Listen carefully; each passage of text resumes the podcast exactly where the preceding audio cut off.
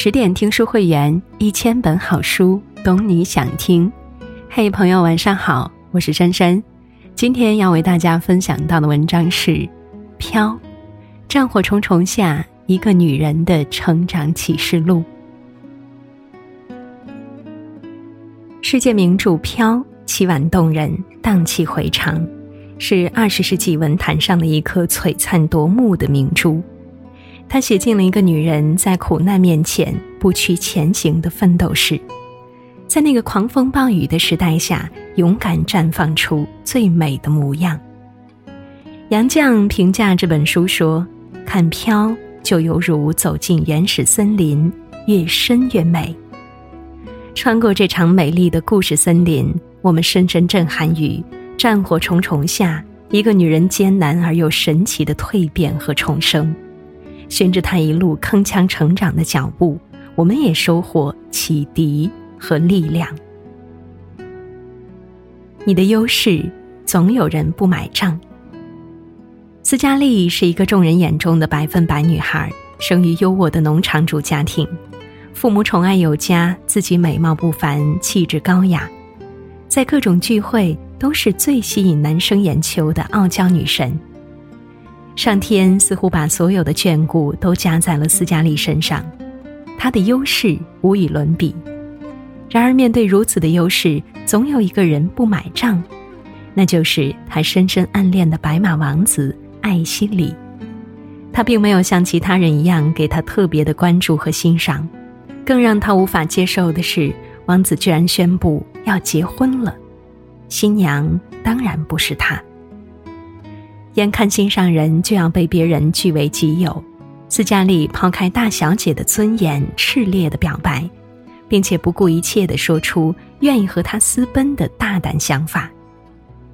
换做别人，面对如此热烈的追求，一定心猿意马、感激涕零。可是艾希里却不为所动，拒绝了他。一时严重受挫的自尊心、虚荣心。让斯嘉丽愤而嫁给另外一个人，他想向他示威，让他永远的后悔。可是，直到故事的最后，这位不知好歹的恋人仍然尊重内心的决定和选择。每个人都有自己的优势，可这份优势并不是在任何时刻对于所有人都被认可和垂青。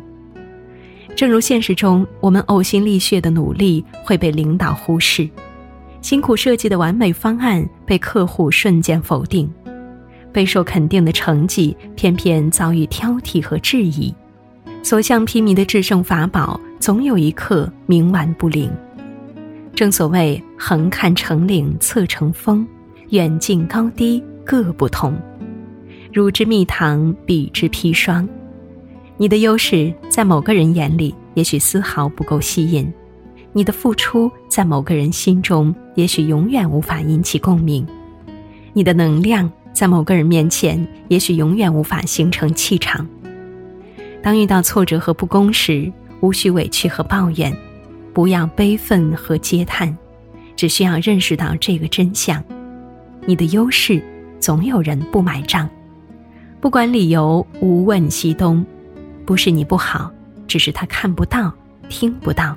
感受不到，没有绝对的优势，没有绝对的评判标准，这才是真实的人生。现实从来不会给人所谓的适应。日升月落，斗转星移，春去秋来，叶落花开。这个世界唯一不变的就是变化，而瞬间即变的现实，从不会给人所谓的适应。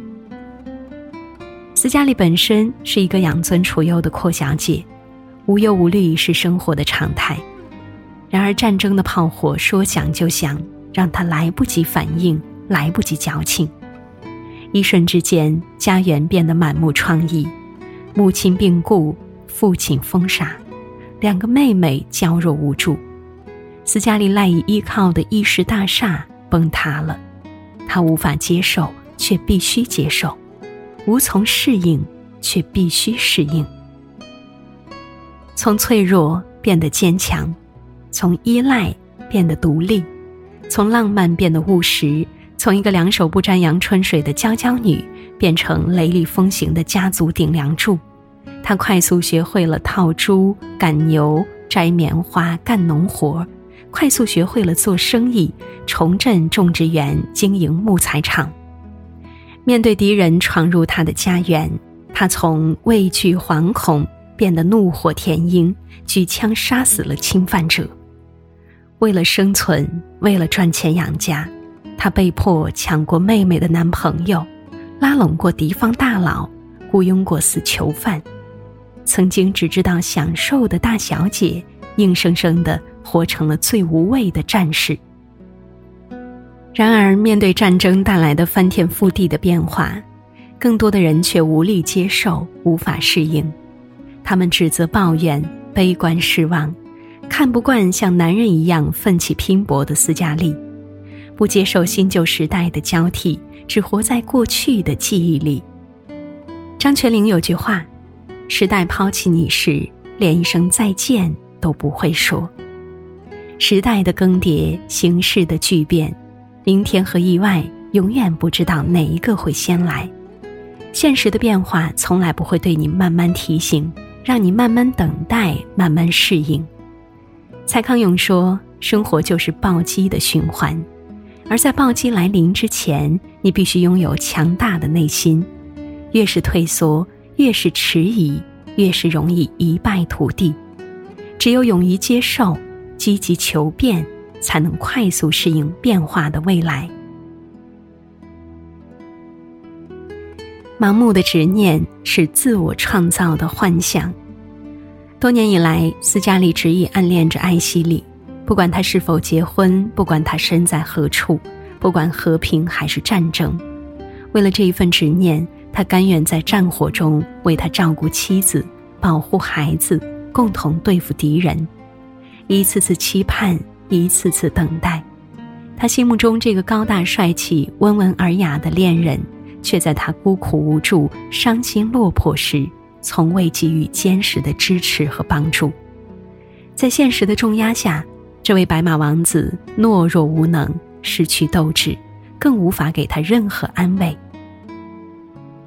直到最后，他才幡然醒悟：他盲目的爱只是因为求而不得，这份痴恋只是自我创造的幻象。正如故事里他说：“我爱的是某个虚拟的东西，就像我自己缝制的一套精美的衣服。当艾希里骑马跑过来。”我就把那套衣服给他穿上，我一直爱着那套衣服，而根本不是他这个人。半生迷恋，只为这套自己创造的华服；情路沉醉，只为无法舍弃和放下的梦幻。镜中花，水中月，总是世间最美。正因为这一份无法触碰、无法真正拥有，而更显完美。然而，生活是现实的，感情是需要回应的，人不能只活在梦里。就像预言《皇帝的新装》里那个自以为是的皇帝，明明一丝不挂，却因为盲目自信和虚荣而活在自己制造的虚伪中。很多时候，我们就像个孩子，对想要的东西异常执着，对拥有的东西却不屑一顾，得不到的。总渴望拥有，拥有的却不懂得珍惜。佛家说，贪嗔痴三毒，此三毒残害身心，使人沉沦。面对情绪，我们需要一份克制和清醒。过度的迷恋和过度的仇恨和贪婪一样，活在自己编织的梦里却不自知，在欲望的迷雾里越陷越深。愿你早一日从痴梦里觉醒，拥抱属于自己的现实，不要一腔孤勇，不要痴心错付，不要在别人的故事里错过自己的人生。人生实苦，家园是最后的信仰。在战乱不断、流离失所的日子里，斯嘉丽最后的信仰就是生他养他的塔拉庄园。这是父亲辛苦打拼下来的庄园，是斯嘉丽心目中最值得守候的圣殿。只有家园给他最厚重的亲切感和安全感。在这里，他迸发出所有的能量和斗志，为保护家园而成为骄傲的女战士。凭借强烈的责任感和顽强的毅力，她最终让一蹶不振的家园重新焕发出勃勃生机。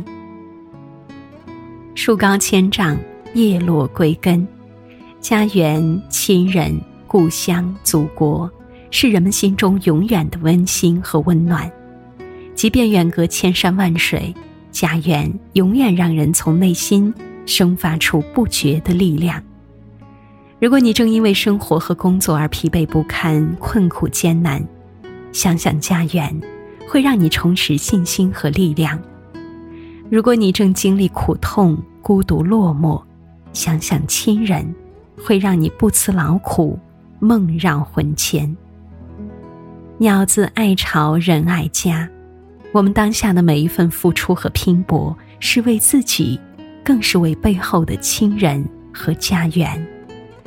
正如故事里的一句台词：“城市可以摧毁，家园却永远不会消亡。为家园而战，是生活的责任，是生命的信仰。”真正的成熟是读懂别人，认清自己。人贵有自知之明，然而红尘俗世中人却最难认识自我，认清内心。斯嘉丽恋恋不忘艾希里，却从未真正读懂别人，读懂自己。他读不懂自己，为了一场旷日持久的迷恋，痴心付出所有的深情。他读不懂别人。多年以来，在他遭遇危险和困难时，瑞德总是不离不弃，挺身相助，他却不为所动。直到瑞德因为积聚太多的失望而彻底离开，他才深深的悔悟：最爱的人，原来不是远在天边，却一直近在眼前。有个细节，当看到丈夫瑞德对女儿视如珍宝，她只是嫉妒的想。为何对我这么淡漠呢？哪怕从女儿身上分一点点给我也好呀。她不了解，这是因为她的意乱情迷已经深深伤害了丈夫。丈夫酷爱女儿，因为女儿就是斯嘉丽的翻版。无法得到爱之回应的丈夫，只能将满腔爱恋倾注在女儿身上，而这一切他都无法领悟。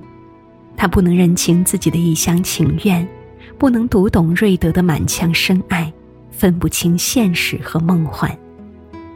世事纷乱如棋，当局者迷，旁观者清。而涉足其中的我们，无论对人对事，如同一场博弈。这场博弈最终的输赢，取决于我们是否能够知彼知己。读懂别人是对别人的体察和体谅，认清自己是对自己的觉知和清醒。世事洞明皆学问，人情练达即文章。这句话并不是让我们变得世故，而是最真切的从一个个细节、一处处点滴去感悟人生，洞察人心。真心可贵，当你真正了解别人，了解内心。才能拨开迷雾，看清来路，拥有不后悔的人生。一部经典名著道尽现实真相：战争和灾难自古是人类的天敌，苦难和烦恼也从来无法回避。然而，面对这一切，我们却可以掌握智慧，获得勇气，活出最真的自己。当你取得成绩，获得优势时，请记住，总有人会不买账，你能做的就是处之淡然。当你执迷于爱恨情仇时，请看清，这是你自己创造的幻想。早一日潇洒走出，早一日斩获幸福。当你遭遇变故，请学会积极适应，而不是茫然惊慌。因为苦难能够倒逼你快速成长。让你像凤凰涅槃，焕发神奇的力量。无论时光流转，离合悲欢，家园永远是我们心中最温暖的信仰。而若想真正变得成熟，请懂得认清自己，读懂别人，不负此生。好了，朋友们，文章到这里就结束了。更多美文，请继续关注十点读书，也欢迎把我们推荐给你的朋友和家人，一起在阅读中成为更好的自己。我是珊珊。听完早点休息，晚安。